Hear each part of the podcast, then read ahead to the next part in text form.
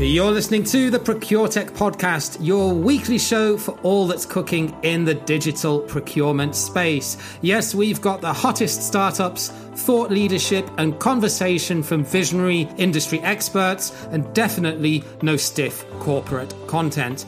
I'm your host, James Meads, procurement pro, digital nomad, and ProcureTech fanboy. And now, here's this week's show.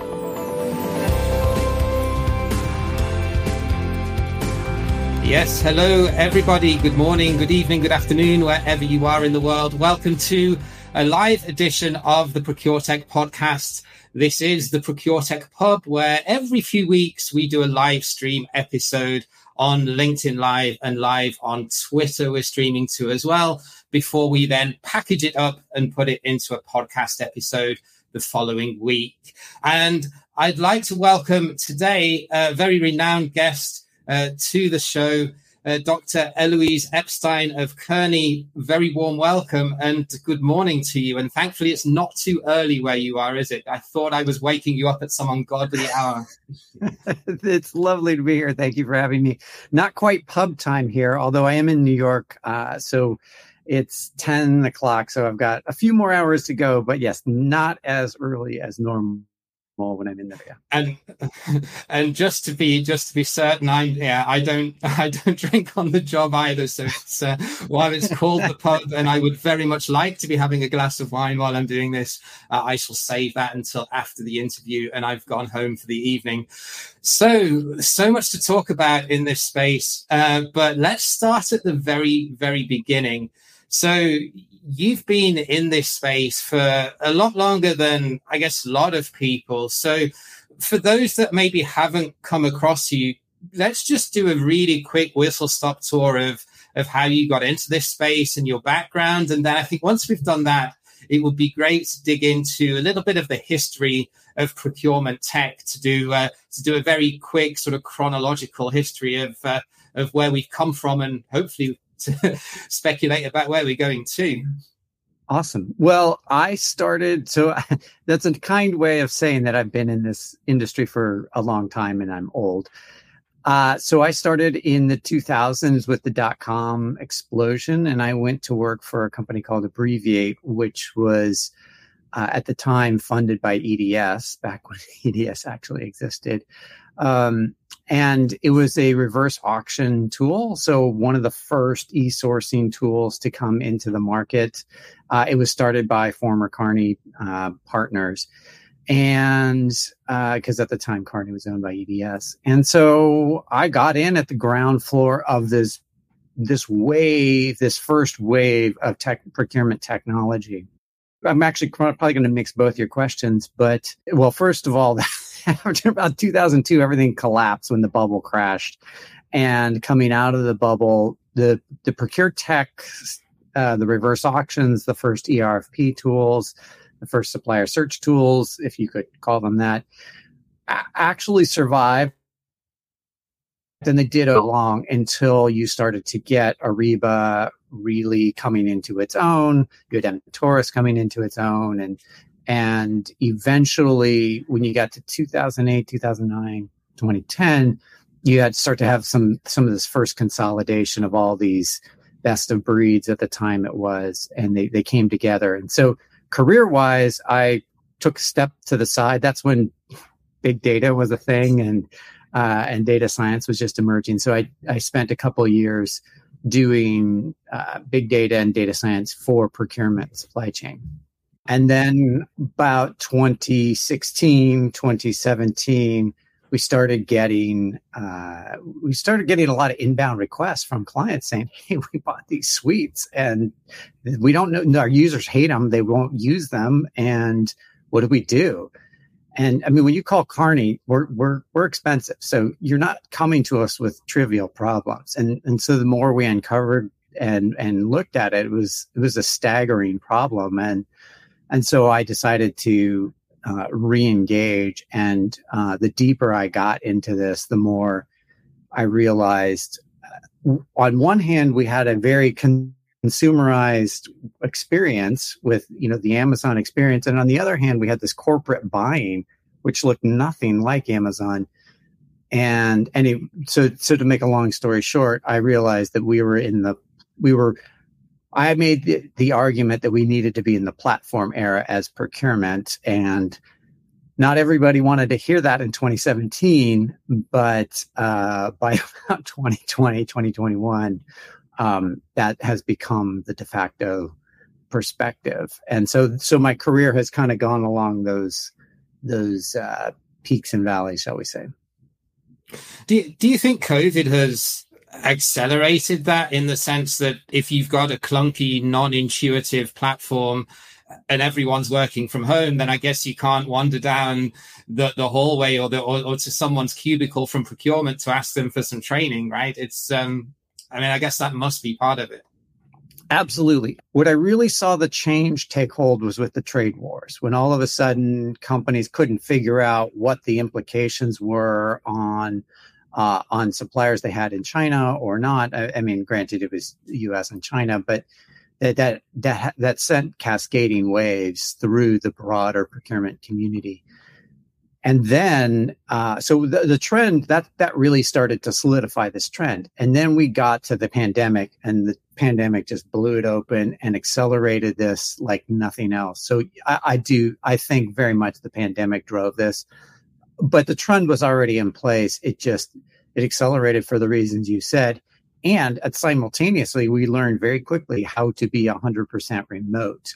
And that you know when you're remote then that becomes the de facto way of working. And bad user experiences become very clear very quickly yeah, and I mean, we it's kind of gone a little bit full circle though now, hasn't it? And and certainly in we'll talk a little bit about your spider gram, spider diagrams, infamous spider diagrams in in in a in a minute or two, but it's gone from very much a suite dominated market to, as you said, you know, especially pre COVID and during COVID, the best of breed approach has really taken hold.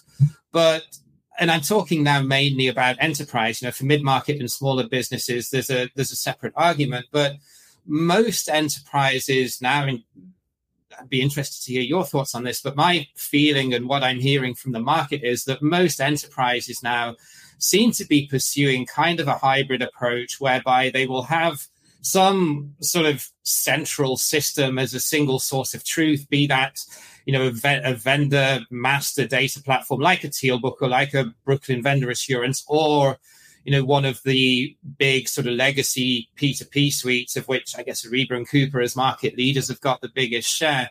But then and I and I think having the app stores that that, that SAP and Coupa have brought in is sort of tantamount to that. They're they're enabling that the, the the best of breed solutions to feed into that now, aren't they? So do you think that's here to stay, or do you think that's just another transitionary phase in this whole evolution?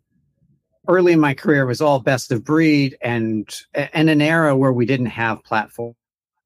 And what happened is we sort of ran into the problem of integrations and then the bigger fish came along and ate the smaller fish, and then it became the de facto were, were suites. And everybody was talking about suite, suite, suite, and closed loop systems, and and I bought into that in the in the 2010s or so far because you know I decided to that that procure tech was solved. Like procurement, we got this. Like we're gonna like good to go.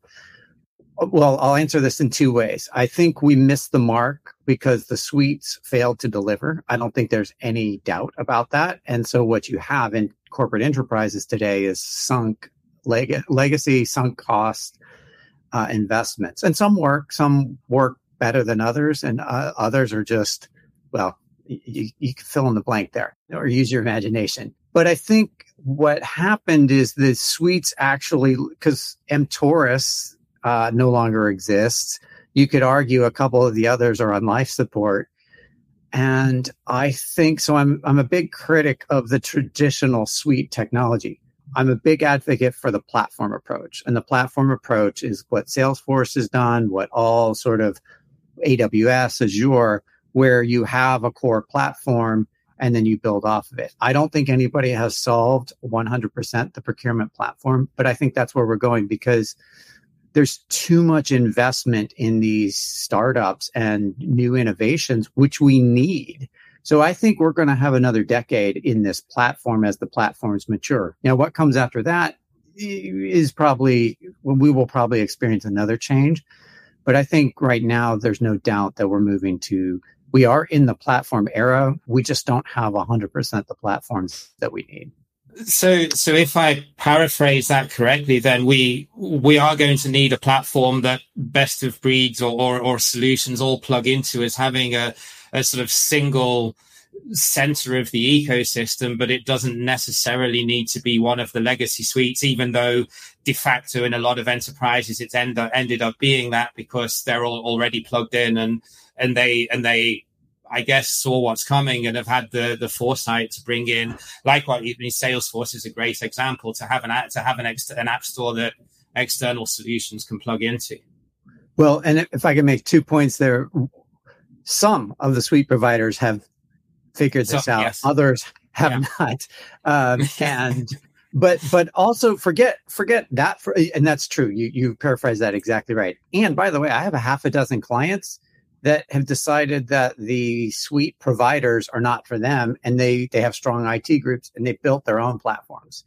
And I don't necessarily recommend this, but if you have the capabilities, they re- tremendous benefits. And one of one of my clients, they just rip P2P in and out like as if it's not an issue at all. Like they they I, am going to guess weeks. I don't know what it was, but they they yeah. like changing P2P for them is no big deal because they have this cent- central platform.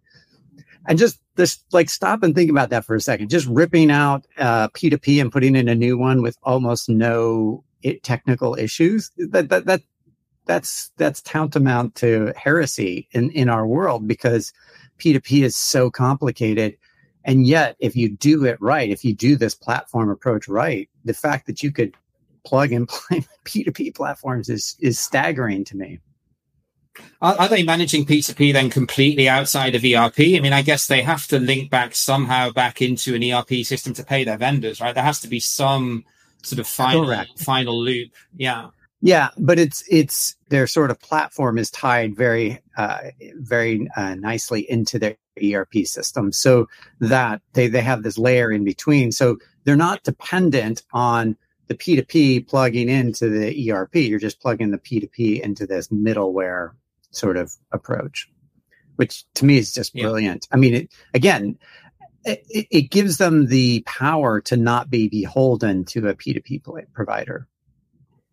Yeah, and and a lot of oh, well, in in many instances, these legacy suites have kind of become glorified P2P systems, haven't they? Because that's that's the bit, as you as you alluded to, that's the bit that's really hard to migrate into something else. You know, especially you know, especially if you especially if you're running an ecosystem that's tied in heavily to the ERP and they've done an expensive ERP integration with it. On the one hand, there on, on the one hand, I guess companies are uh, are very risk averse to rip all that apart, and also they've got a lot of sunk cost in terms of the investment because, as you said, you know, if you hire a major consultancy, be it Kearney or be it one of the ones that are more into into implementation and integration, it's it's not a cheap project usually to implement one of these, and I guess companies do have to be of a certain size to to even be able to afford it. Yeah, and I, I think this is the that's exactly the difference. We've spent a lot of bad, uh, you know, money on bad projects or projects that didn't land, and so we can't just immediately. Like I'd have no career if I walked in and said, "Well, you got to rip that out."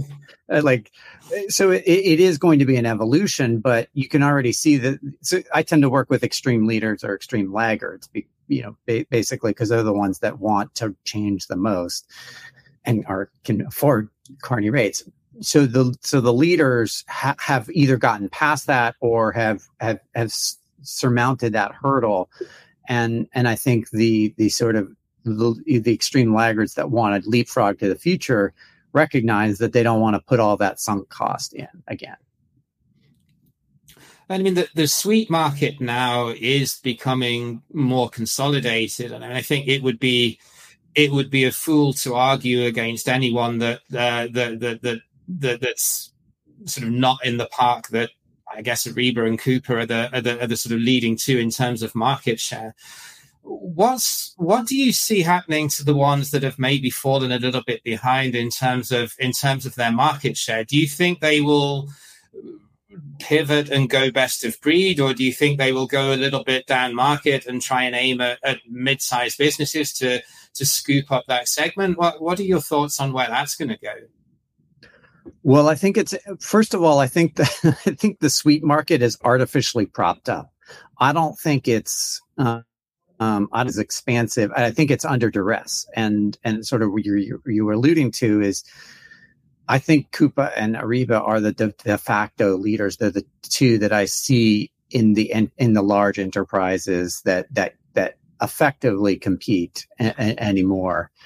And you might get others in an RFP process, and it, every once in a while, one of them may break through and win the business. But I mean, between SAP's immense leverage into most enterprises and and Coupa is is is is clearly doing um, a lot of things right. So that that you know they they they show well and perform well. So clearly those two. So i think i think the, the question for me is is who steps in to challenge those two that is not a traditional suite provider? Does a Salesforce, does an AWS, does a somebody else come along and interject themselves. As for the others that remain, I think they, um, I think they have a real challenge ahead of them. I, I think if if they go best or if they move to this platform approach and really leverage the the the the innovation that's out there, then I think they can move potentially up and you know maybe over five years kind of get their work their way back into that big mar you know enterprise market or as i argued in my most recent book is they they probably fall back into the mid mid size which is okay. That's perfect. That's not a criticism. There's there's that is the next frontier the last frontier whatever mm-hmm. frontier. So i think that's a really that i that's not a pejorative statement. I just think there's a lot of opportunity. The problem for them is you have to reset your pricing models because what you charge enormous enterprise yeah. is not what you charge. And I would also just make one other thing that th- there are two other elements happening, right? Is as you start to see separations and, and the rise of private equity, I think the mid market enterprise market's going to shift too. So I don't think our traditional uh, construct of all this um, I think that's going to change too in, in how we price this and how we go, how collectively procure tech goes to the market. The the other piece that uh, I would say is that I think there's going to be, and this will get to my predictions at the end, but I also think there's going to be an ERP reconciliation at some point here, and um, or, yeah. and so that will disrupt this question too, because historically, if you look at how ERPs developed and then P2P, S2P, or S2C, source to contract, procure to pay, how they all evolved, they all evolved separately. But I think very much if you look at next generation ERP, it's got to be much more tightly embedded and designed with uh, with with procurement you know, I- embedded versus we're trying to connect two systems. Whereas, yeah, versus just as an afterthought, like, yes. What are your thoughts on Microsoft and Workday? Because they've both been on a bit of an acquisition spree in the, in the procurements with Microsoft buying Suplari and, and Workday with, with Scout. And now is it VNDLY that they recently acquired? Um, mm-hmm. Do you think they could be a challenger to, to SAP or Oracle in the ERP space? Yeah. So, um, Yes. The short answer is yes. Although Workday is somewhat opaque in what they do. So it's not clear if, you know, how far into this space they want to go because they have an ERP solution too. And so I think they're positioned, certainly well positioned to do that. How conser- how aggressively they do that or how conservatively they don't do that. That, you know, they've been very measured. Um, I think that that's a a question to be answered. I certainly think Microsoft uh, would be a a contender too. Uh, when you look at, they have the pieces in place with Dynamics and Suplari, um, and and if I if I could get Anand Satya, I would basically sell him that that that that you, should do exactly what I was just saying is reimagine ERP with with procurement embedded in it and um, I think they have a really nice between Azure and Dynamics and you know their other assets in place. I think they could make a be a very strong contender very quickly. Whether they choose to do that or not, I mean, again, AWS could do the same thing with with the entire Amazon supply chain sort of software that they've built. There, there's there's a lot of different options out there, and Google, you know, you never know. Some you know, there's a whole lot of smart engineers down there. Um, so I don't I think of those could be contenders. It's just the the question is is how quickly will it elevate up on the on their strategic agenda. And and would it even be for Amazon or Google? I mean, I guess there's a natural fit for Microsoft and and to some extent Workday, but would Amazon even want to go into the? Because like you said, I mean, they with Amazon Business, they could quite easily put together a guided buying solution, right? Because they pretty much they, they've got the basic tech that well most of the tech in place with their b2c solution and with and with amazon business that's the you know it's growing like like like wildfire right now and with the integrations that they're doing with a lot of the best of breed solutions in the in the source to pay space yeah, I, I, again, I think that that remains to be seen. But it, but if you take the broader view of ERP has to go through a reconciliation and a reimagination, I think that opens the door for any and all possibilities. Um, and but I, I know that's like three or four steps away from from the the today. But I think if you're really looking at challengers, because coming out of COVID, the one thing we understand, the entire world understands, is supply chain disruptions. So much so that they're becoming yeah. a a de facto excuse. So eventually enough people, enough money, enough effort will be put in and some breakthrough will happen. Even if it's incremental, we'll eventually break through this log jam or this intellectual log jam. And again, it's it's it's not just source to pay, it's it's ERP and source to pay. Okay. So that's everything about sort of ERPs and, and suites. Let's, let's move on now to the exciting stuff, which is more around the best of breed, specifically around this is a, this is a mushrooming ecosystem, right? And there's, there's a lot of, there are a lot of best of lists out, out there. There's a lot of white papers being written. There's a lot of research on this topic.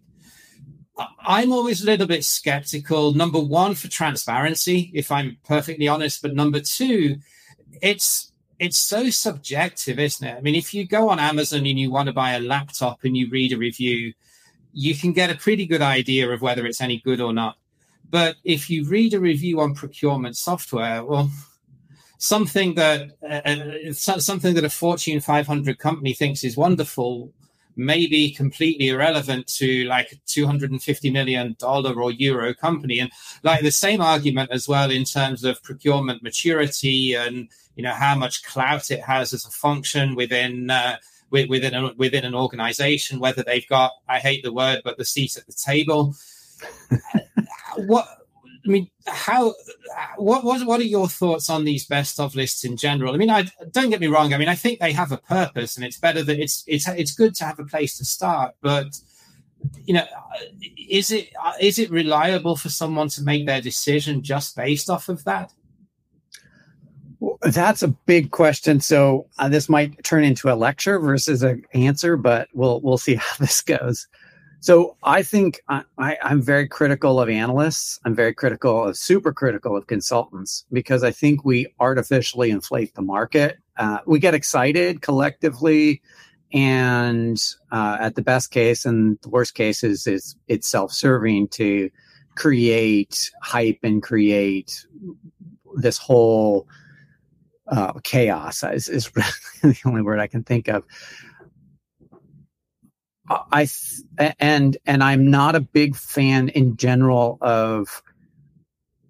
I'm certainly not a, a, fan of two by two evaluations because I think that creates artificial markets and it doesn't look at uh, what's happening, what true innovation is happening. Because you either have to fit into that framework, or or you don't get um, you know identified and so much of over the last five years so much of the innovation doesn't fit neatly into a box and by the way those innovations shift and change yeah. on a call it six month you know year 18 month basis so um, where you you brought up Tealbook, where Tealbook started and where they are now, those are two vastly different. Yeah. And and I could make that argument for a whole like uh, many of them. So I think so that's that's my one comment. So I think you have to be very skeptical of the market and the hype and all of that. What you do have to understand is that there is a lot of innovation happening, which is a great thing, although it's hard to keep track of. And at the same time, what that tells me is that we need uh, better buyers of of this software. We have to upskill ourselves. So, and and to me, it's a capability uplift that every one of us, not just the consultants, not just the analysts, not just the the people in the market, but actually everybody that buys or uses the software has to level up to a degree to understand what's going on. Just like in our personal lives, we have to understand what fate Facebook and uh, Netflix and Google are doing with our data, or even Amazon. That we have become products and they're using our data to make money. It's incumbent upon us as a society to understand that. I'm going off topic a little bit, but but I think in a similar way, we in the, being in this digital era or this digital revolution, every every person has to understand the data that's collected about them and how it's being used against them or for them, for or against can be both. And um, and similarly, I would argue, just in our in society, we have to understand how these algorithms work and how our behavior gets manipulated. And uh, and and that's that's not a bad thing. It's just it's just the reality of the world we live in.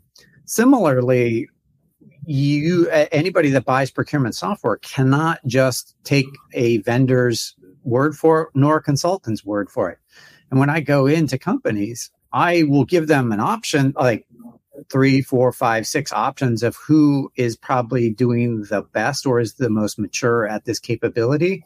But then i leave it for them to run the rfp and make the evaluation because no matter what I think as an outsider, and or, and it might even be sort of inside the building, quote unquote, but the end of the day, there are other considerations that I'm not privy to. And so they, I want my clients to make those decisions and, and to do the evaluations, filtering all this massive noise down to a handful. That's, that's, that's my job. And, and just to sort of put a, a fine point on this and sort of circle back to the, the top 10 lists or the whatever top whatever lists.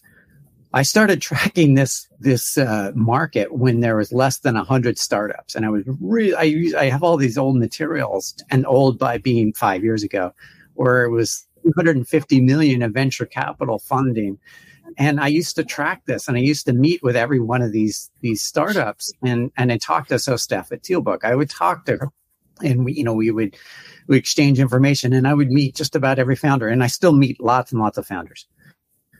But my point is, is even the market's outgrown what I can do and what Kearney can do because my little spreadsheet of a hundred looks so quaint now. It looks so anachronistic because there's what uh, the last numbers, it's got to be over $4 billion of VC funding in procure tech specifically. And yeah. And so ultimately, I don't do it anymore. I just can't. And, and in full disclosure, Kearney has a, a, a relationship with Procure Tech 100. And it's because it's because Elouise is not going to, couldn't do it anymore. And, and so, um, we had to outsource that, that market evaluations to somebody else, um, because it's just too broad and too expansive and and so um, yeah, so that that I, that that did kind of turn into a lecture. So, and yeah, no, I, I, get it. And we've got 276 on procurement procurementsoftware.site, and we've got another 35 that we're going to be adding in a few weeks' time. And Yeah, it's and and it's it's a very fine line, isn't it? Where do you draw the line? Because there is crossover from procure tech to legal tech to fintech to supply chain tech, and and it's and it's very subjective, isn't it, about where you cross the line? I mean, I, I have looked through procure tech 100, and and there are some that I personally wouldn't describe as being pure play procure tech, but then when you look at who the the, the list was authored for, it's big enterprise level yeah. corporate organizations and they probably would need to look at look at some of that. Whereas you know, a mid market business wouldn't necessarily need a lot of the solutions that are that are in that list, which again goes back to start with the end in mind. Where do you want to get to? What's the purpose? But but yeah, I I agree. It's hard work, and it took me a long time to pull it all together. Well, yeah, and also I would I, I think that you brought up a good point because like at the big enterprise level, what you're seeing is is so you take legal. You have a legal department and you have the sales side or the commercial side and you have the procurement side like three users three different users of legal software right. or legal tech. And eventually like like historically commercial has bought their stuff and procurement's bought their stuff and legal's bought their stuff. I think at, at the enterprise level i think they're starting to to and you know we've helped companies with this started to consolidate that and actually use one legal tech platform. So it very quickly becomes uh, used on, uh, it becomes a different discussion. Absolutely true for supply chain, because if you look at the more modern planning software or even the supplier collaboration software, they're really looking at this end to end. And so, so procurement is increasingly less focused on procurement as, as sort of a individual tower and more part of this bigger supply chain. And in fact, I would argue at the interval that the building the next generation supply chain is really a function for procurement as much as anybody else. I think we are a partner in that. And I think historically we have we have been over here as you know on one thing and and you know the plan and make and deliver towers have been kind of over there separate. And i think that's an area of maturity where we have to come together. So i i think it's it's again it's a collective maturing in operations supply chain procurement and and the like. So and i think that's all good. I think that's ex- exciting because at, at the enterprise level you can't can't put lead box and not and have all this proliferation. Just like you can't do risk, you can't just do risk with employees because your biggest risks are going to come through your supply base. So, like the fact that CIOs don't look at suppliers is just just blows my mind that like like and yet all these hacks come through the suppliers so so i think as we look to the future these these barriers these are, are going to it's going to get muddy. And and and i will say on on procure tech 100 we debate this. I debate this with with lance and and we talk about this. And there's no easy answer. It's because no it's not. It's not. Right. And and the mar- and the market's changing so fast that it's like I think we're all playing catch up continually, and and I can't imagine for my class we're just like getting bombarded with all this stuff to try and de- to decipher it. I think that's where good consultants can help is to help decipher, but not to make decisions. I, I, would fully agree with you there. That it's really, really hard to be able to make that separation line. And I, I had the same problem as well, putting together procurement software outside. At what point do you say this isn't procure tech? It's not going in. There are some that are clearly that that have something to do with procurement, but clearly isn't focusing on selling to procurement. And that's kind of where that's kind of where I drew my line. You know, would they typically sell that solution to a procurement professional rather than a finance or a legal professional? Um, but yeah, if you're a manufacturing business, you're probably going to be more interested in logistics tech or, or, or ESG tech than you are in fintech, for example. It really depends on on what type of organization you are and, and, and what you're looking to buy. I, I did like, I'm, I'm just going to wheel back to one of the comments that you made around it's you like to leave it up to your clients to make the final decision around the tech and I, that really spoke to me because one of the things that I had in mind when I when, when I built my website when I built my business was really to say procurement leaders for the most part are smart enough to be able to do a detailed RFI, RFP process on a short list of solutions.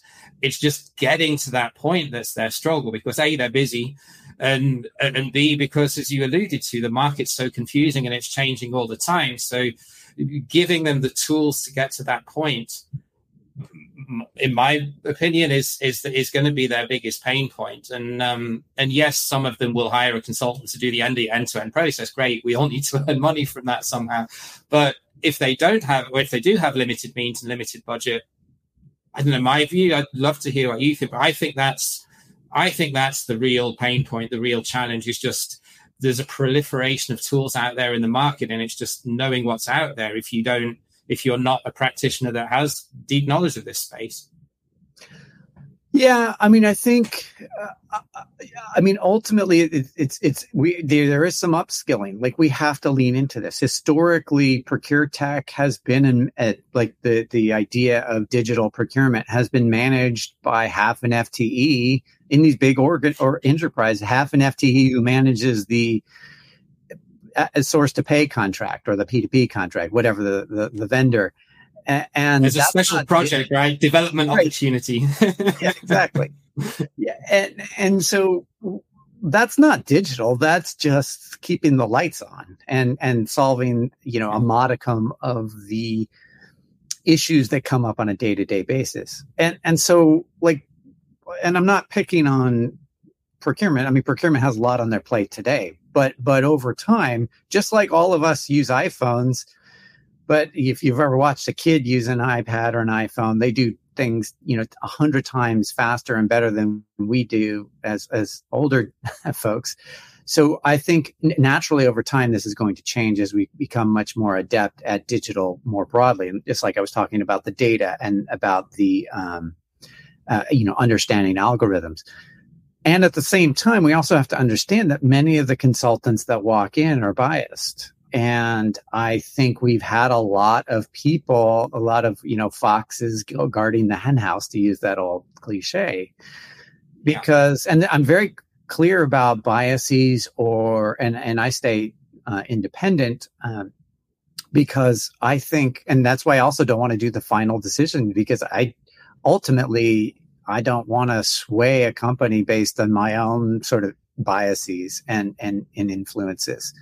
So, and I don't think we've been honest about that. Whereas your systems integrator is, you know, tightly, you know, enmeshed with the analyst, which is tightly enmeshed with the tech providers.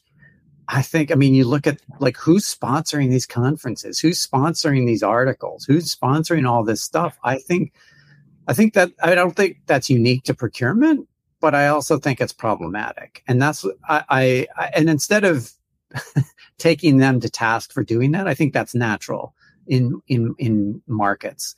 But I also think if you have buyers that are more discerning and are willing to challenge that and make their own decisions and not outsource the decision making to third parties, then I think we start to get past that and and that market will react in in in the ways that are that that become debiasing. And with with conferences, at least it's clear who's paid to be a sponsor, isn't it? You know, they've got their names up in up in flashing lights, but in some of these reports that you read, it's not transparent if they're paid to play or not. At least with conferences, it's out there. You know who's paid to sponsor it. That you might get a glass of wine or a beer out of them if you go to the reception after it. But with a lot of the with a lot of these reports, it's not transparent at all.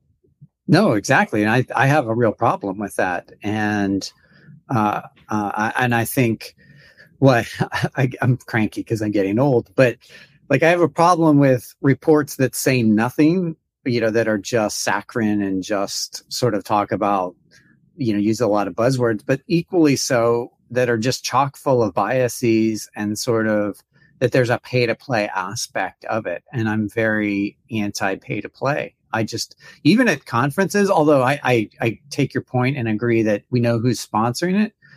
I, I don't, I don't, first of all, I don't think that's a good money for the sponsors, but you, you know, it, it's just, it just feels like um, the the the it feels like everything has just become this gigantic circle exchange of money of everybody scratching each other's backs and i don't think that that drives I, I don't think that drives the outcomes we want. And if you if you want evidence of that, look no further than the ERP market, because very little innovation, very little, uh, and very poorly designed and sort of upkeep or upkept uh, solutions that, that have not. I mean, part of our big supply chain problems today are a result of this very narrow, closed market that everybody's paying off one another in various degrees, not literally. Um, don't want to get in trouble, but um, but I think that uh, um, uh, I, I, very much think that that's um, I think that's part of our problem is that if we're not really looking at who's where the money is flowing. And and look, I'm not a conspiracy theorist, so I just think that's normal business. But I also think that's holding us back. Yeah, and it's it's the it's almost the the old adage the no one got fired for for hiring IBM scenario. It's almost evolved into in procurement tech, no one gets fired for sourcing supplier X. well, right, and and I wrote I used that quote in my book. and, I, and I said nobody gets fired for choosing SAP, which I think is actually true. I mean, there's there's a certain logic to it, and I'm not criticizing SAP, not today, um, but um, uh, uh, but I think that just because you don't get fired, and you could go back to the old days, just because you didn't get fired for choosing IBM doesn't mean seated. There, there's a difference. Not getting fired and succeeding uh, are two totally different outcomes. And I would also say that succeeding, like we are standing, this is a moment in time. If you go back 10 years, CIOs had a moment to make the pivot to become digital, to become chief digital officers. Some did, some didn't. I don't know what the, the, the differentiation are, but you can tell who made that pivot and who didn't. And I think procurement, yeah. we are standing at the precipice of this great opportunity. And so what are we going to do about it? And not going to buy old ways of working. Forget the technology. Just the entire old ways of working are not going to get you to the the future and and where we're going. And I think and where we're going, I'm very excited about. And and so I think there's a rocket ship engine for all of us to hop on to to to take that to the future. That leads me really nicely on actually and i swear this is not scripted uh, to the last thing that i was going to ask you which is you know where, where is the future? What do you see? First of all i wanted to ask what do you see in terms of change when it comes to personnel structure within procurement teams? And i guess i mean by that sort of more diversification more specialisms in in roles. Is that is that something that you see? And if and if you do think that's the way it's going what new sort of job titles or job roles do you think there will be? Yeah i think um, well certainly organizationally i would argue that everybody in the organization has to the skills have to change. And because so much of the skills that we have been t- historically training on aren't going to or they're getting they're getting digitized, whether it's automated or you know or brought together through this intelligence. Um, like the, I think the category manager role declines and in some cases in many cases largely goes away now not all my colleagues agree with that not everybody in the industry is ready to hear that and I, think there are certain categories and commodities that are very strategic you wouldn't necessarily whole scale get rid of.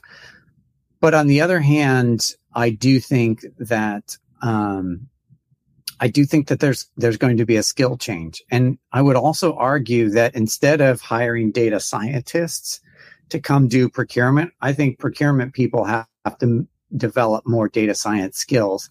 And that doesn't mean programming algorithms. It just means, again, having a greater digital literacy around what we're trying to ask of technology and or, or of digital and so so i think the skills change i think the people change and then um and, and so co- correspondingly i think our org structures change unfortunately I've, been asked this question um, i don't have a good new job titles but i think we have to uh, i think um, we are going to have people with much broader business capabilities um, because you also have now schools that are churning out students that are thing supply chain. So it's not just one thing.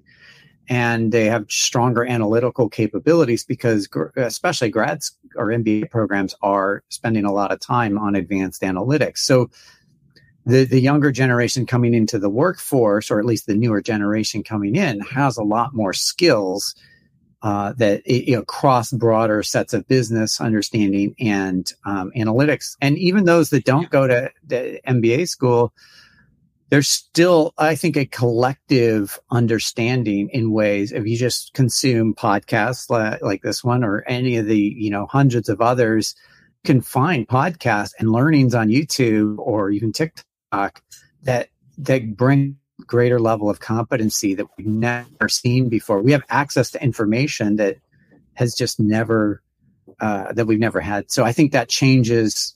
I think that fundamentally changes the organization and then the way we work. If it's going to be digital first, we are going to, uh, you know, work from a perspective of good user experience and uh, and and automation.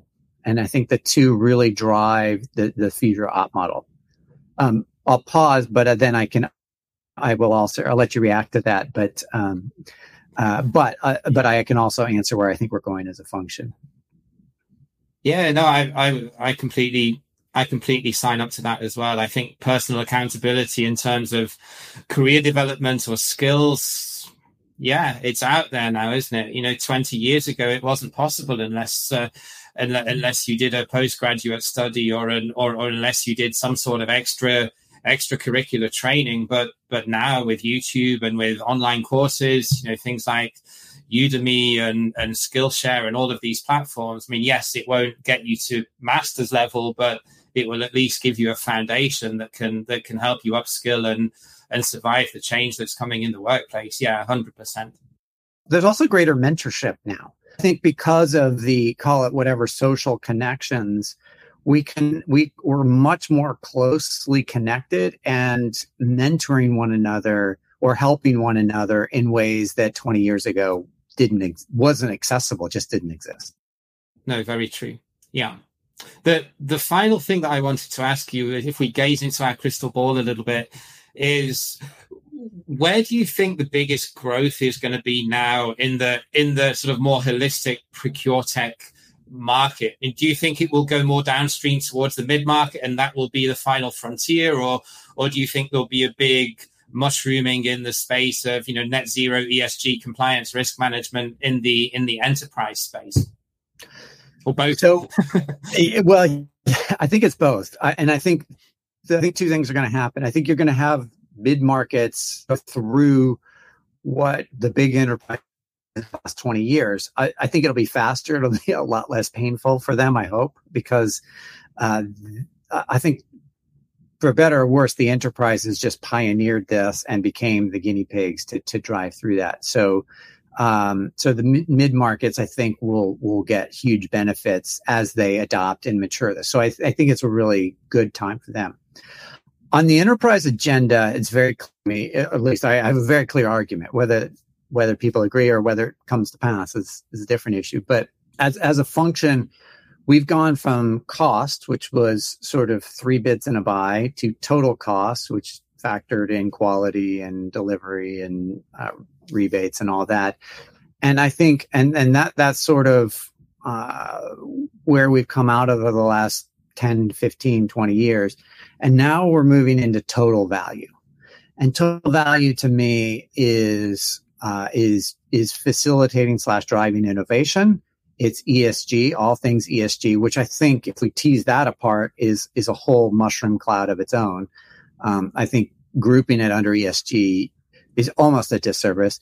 And then it's going to be risk and resiliency, and then it's going to be a, uh, advanced uh, cost um, or I would say advanced um, uh, um, value opportunities or or partnership opportunities and and or new business models is, is what I'm trying to get out. Um, yeah, and, and I think all of those so risk, ESG, uh, innovation, and new business models have nothing to do with cost savings.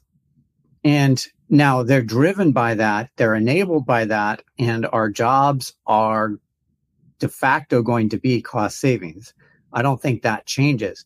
But if that's the only measurement, uh, then I think that gets automated.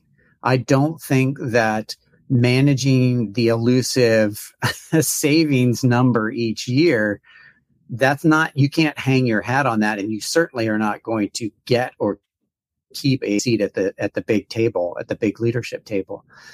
And and so i think the question is is in, in all of those those those new areas they're all driven by third parties. Innovation is driven by third parties.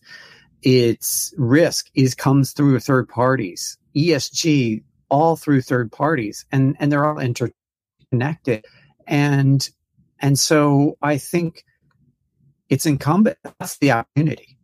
Pure and I mean, that's the short answer. That's the opportunity for us because as we design next generation supply chains, as I alluded to earlier, they are going to be, uh, they're going to consist increasingly of third parties. And we are now the new way of working is all these multi party businesses their uh, whether they're partnerships or joint ventures or um, you know all these different ways of operating as businesses like that's really good. And and who better to orchestrate all of that than procurement? That's our job is to deal with third parties. Now if you go back to well uh, three bids and a buy well that's not really strategic and but if you think about how is it Mercedes or BMW, one of them just did a partnership with Nvidia, and where uh, Nvidia gets money from every car sold because they've embedded the Nvidia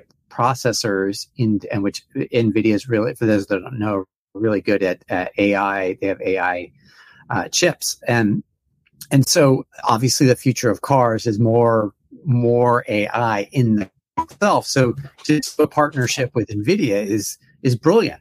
Well, who better to facilitate that innovation than than procurement? It's not that they have to do the R and D themselves. There's obviously going to be design and engineers, but figuring out how to negotiate that because I'm sure you've been in a lot of negotiations that that you know are all about getting to the, the lowest you know dollar amount and was that they sharpen the pencil like yeah. if you come in with that attitude and like that's not going to get you a, a, a, car maker NVIDIA uh, partnership. And I think that's where procurement's future is. And then conversely, procurement's job is to make sure that those those chips or whatever those uh, digital providers are not bringing risk into your uh, enterprise.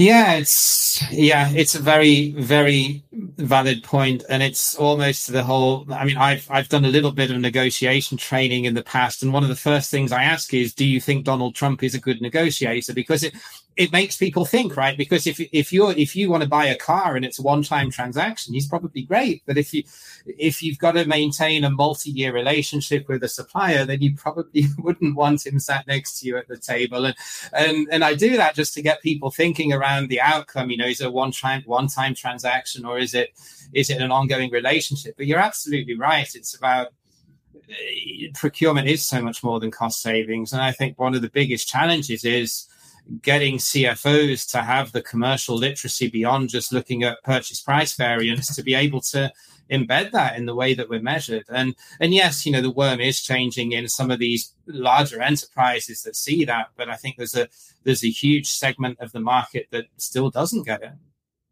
Yeah, no, I think that I think it's an evolution. Um and and but I think I think the innovators see that and and I think that's what's exciting about. That's why I love procurement. I get up every day excited about procurement because I think we are at this transitory moment, and I think that's great. And and and I just want I, you cannot drop a Donald Trump reference and not you know I I cannot let that go as as as an American that has suffered through the last four years. But I think you you you you kind of alluded to this and if you look at like there's it's the difference between a one-time transaction and developing relationships And I think you, you, we saw four years, not to get political, but we saw four years of myopic one time transaction. Let me give me the best price and, you know, I'll, I'll whack you in the head on the way out the door too, just to boot.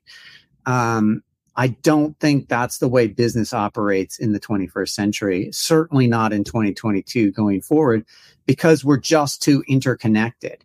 Uh, you know, car, today's cars are platforms, various platforms on wheels. I heard that yesterday. Uh, I think we are look look at the procure tech ecosystem.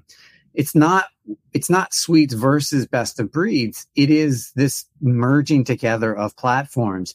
It's it's look at procurement and broader supply chains. It's not either or. We're coming together and and increasingly the, the is also my legal example from earlier the commercial the legal and the procurement like we're coming together and and so it's much much more about collaboration and sharing and building ultimately relationships and i think that's the piece that often gets missed in all of this is that um, this is really tomorrow's business is about building and sustaining relationships and that is the perfect quote to end this session. Elouise, I'm extremely grateful of the time that you've spent with me uh, today. We've almost clocked up an hour, and I know you've got a busy day ahead of yourself. So uh, I'm going to let you go. But thank you so much for joining me. Last question If anyone would like to uh, connect with you or learn more about what you do, uh, where's the best place that we can send them?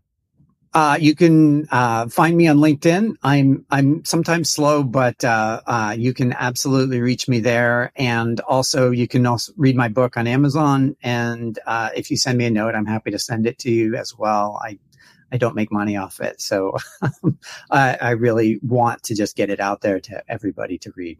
So it, it has my direct tone in it. So. That's it. Books and podcasts are not to make money; they're expensive business cards. exactly. That philosophy too. Thank you so much. have a great day, and yeah, keep in touch. It was a pleasure to have you on. Indeed. Thank you. Bye.